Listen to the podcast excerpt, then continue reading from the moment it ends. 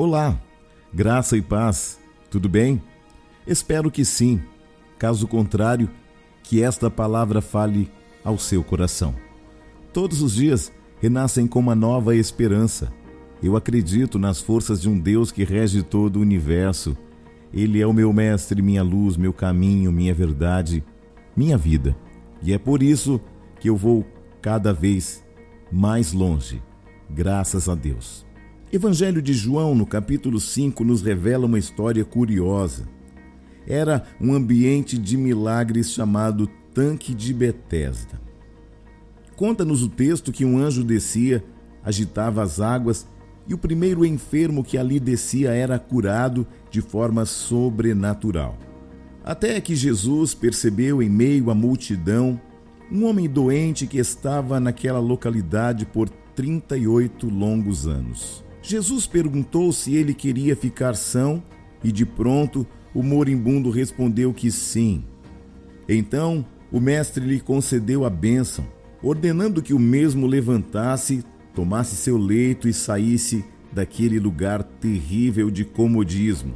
Perceba que Cristo estava em torno de um movimento tradicionalista da vida local, propondo a possibilidade de uma visão real e ampla. O avivamento já havia chegado, estava acontecendo diante dos olhos deles. Afinal de contas, o Verbo de Deus, a palavra em movimento, a água viva estava entre eles e diante deles, anunciando o reino e a sua justiça. Jesus, durante a festa dos tabernáculos, promove uma revelação contundente ele sobe ao lado do templo de onde os judeus acreditavam cumprir-se a promessa de Ezequiel acerca das águas que procederiam do lugar santíssimo e se posiciona estrategicamente, exatamente no lugar onde o povo cria que um dia iria surgir uma fonte inesgotável de água pura. Ele mesmo estava declarando: Eu sou a revelação. Sabendo disso, é possível entender que tudo o que precisavam já estava ali na pessoa do Cristo. Entretanto, haviam entre eles uma lista de imensas petições de enfermos, cegos, mancos, ressecados, esperando o movimento das águas. Muitos continuam assim, perto de um movimento sem avivamento, próximos de um lugar que tem barulho mas que não tem vida. Tem mover, mas não tem a presença dele.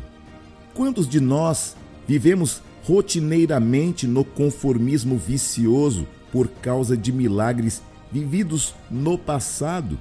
Embora não tenhamos que esquecer marcos antigos, não podemos viver saudosos de experiências que até foram boas, mas foram para um tempo determinado.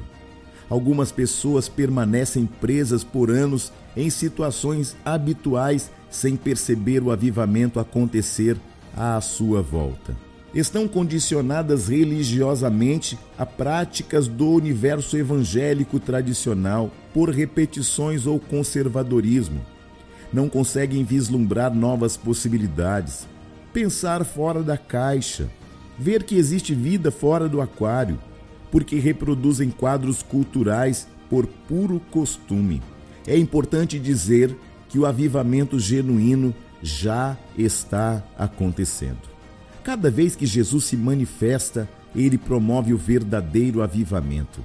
Muitas vezes fora da percepção de muitos, longe das expectativas humanas e naturais. Mas o Senhor está fazendo a sua vontade acontecer aqui neste mesmo instante. Basta atentar para sua presença, voltar-se em fascinação para sua centralidade, transformá-lo em nosso principal foco e gradativamente nossa visão sairá do tanque e estará no autor e consumador de nossa fé. Talvez hoje o Senhor já tenha o seu milagre preparado. Sabe qual é o nosso problema? Nós ainda estamos olhando para o poço. Nós ainda estamos esperando o agitar do vento. Nós ainda estamos esperando o anjo tocar nas águas. Muitas vezes nós ainda estamos na expectativa dos homens. Muitas vezes ainda estamos esperando Deus fazer, Deus falar. Escute uma coisa com toda a atenção do seu coração. O maior de todos os milagres já aconteceu há mais de dois mil anos atrás e o seu milagre se chama Jesus Cristo. Ele mesmo levou sobre si as nossas dores, as nossas enfermidades, as nossas transgressões, os nossos pecados. O castigo que nos traz a paz está sobre ele. Jesus quer fazer um milagre hoje na sua vida, fazendo você entender que este não é mais um tempo de experimentar o olhar sobre as águas. Este é um tempo de nós olharmos para Ele. Ele é o consumador da fé e da vida. Nele há esperança. Nele coxos andam, cegos enxergam. Moribundos são colocados ao lado dos príncipes. Jesus tem um milagre para o seu casamento. Jesus tem um milagre em sua vida financeira. Jesus tem um milagre para a sua família, para os seus filhos. Jesus continua sendo Deus.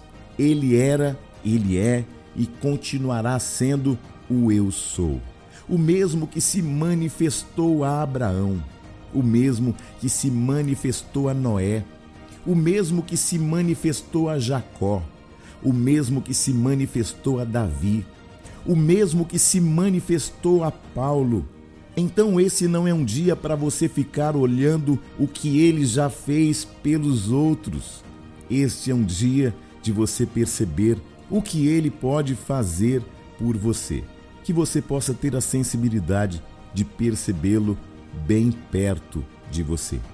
Às vezes, nós focamos nossos olhos em tantas coisas, buscamos soluções em tantas pessoas, mas ele é o caminho, a verdade e a vida. Ei, os anos passaram, mas Jesus continua sendo o mesmo, ontem, hoje e sempre. Que esta mensagem tire os seus olhos da religiosidade e faça com que os seus olhos olhem para aquele que é autor e consumador da vida e da fé. Que essa palavra tenha falado ao seu coração. Tire os olhos dos poços e olhe para a fonte de água viva, Jesus Cristo. Eu sou o Bispo Júnior Neri. Que esta palavra tenha falado ao seu coração. Graça e paz.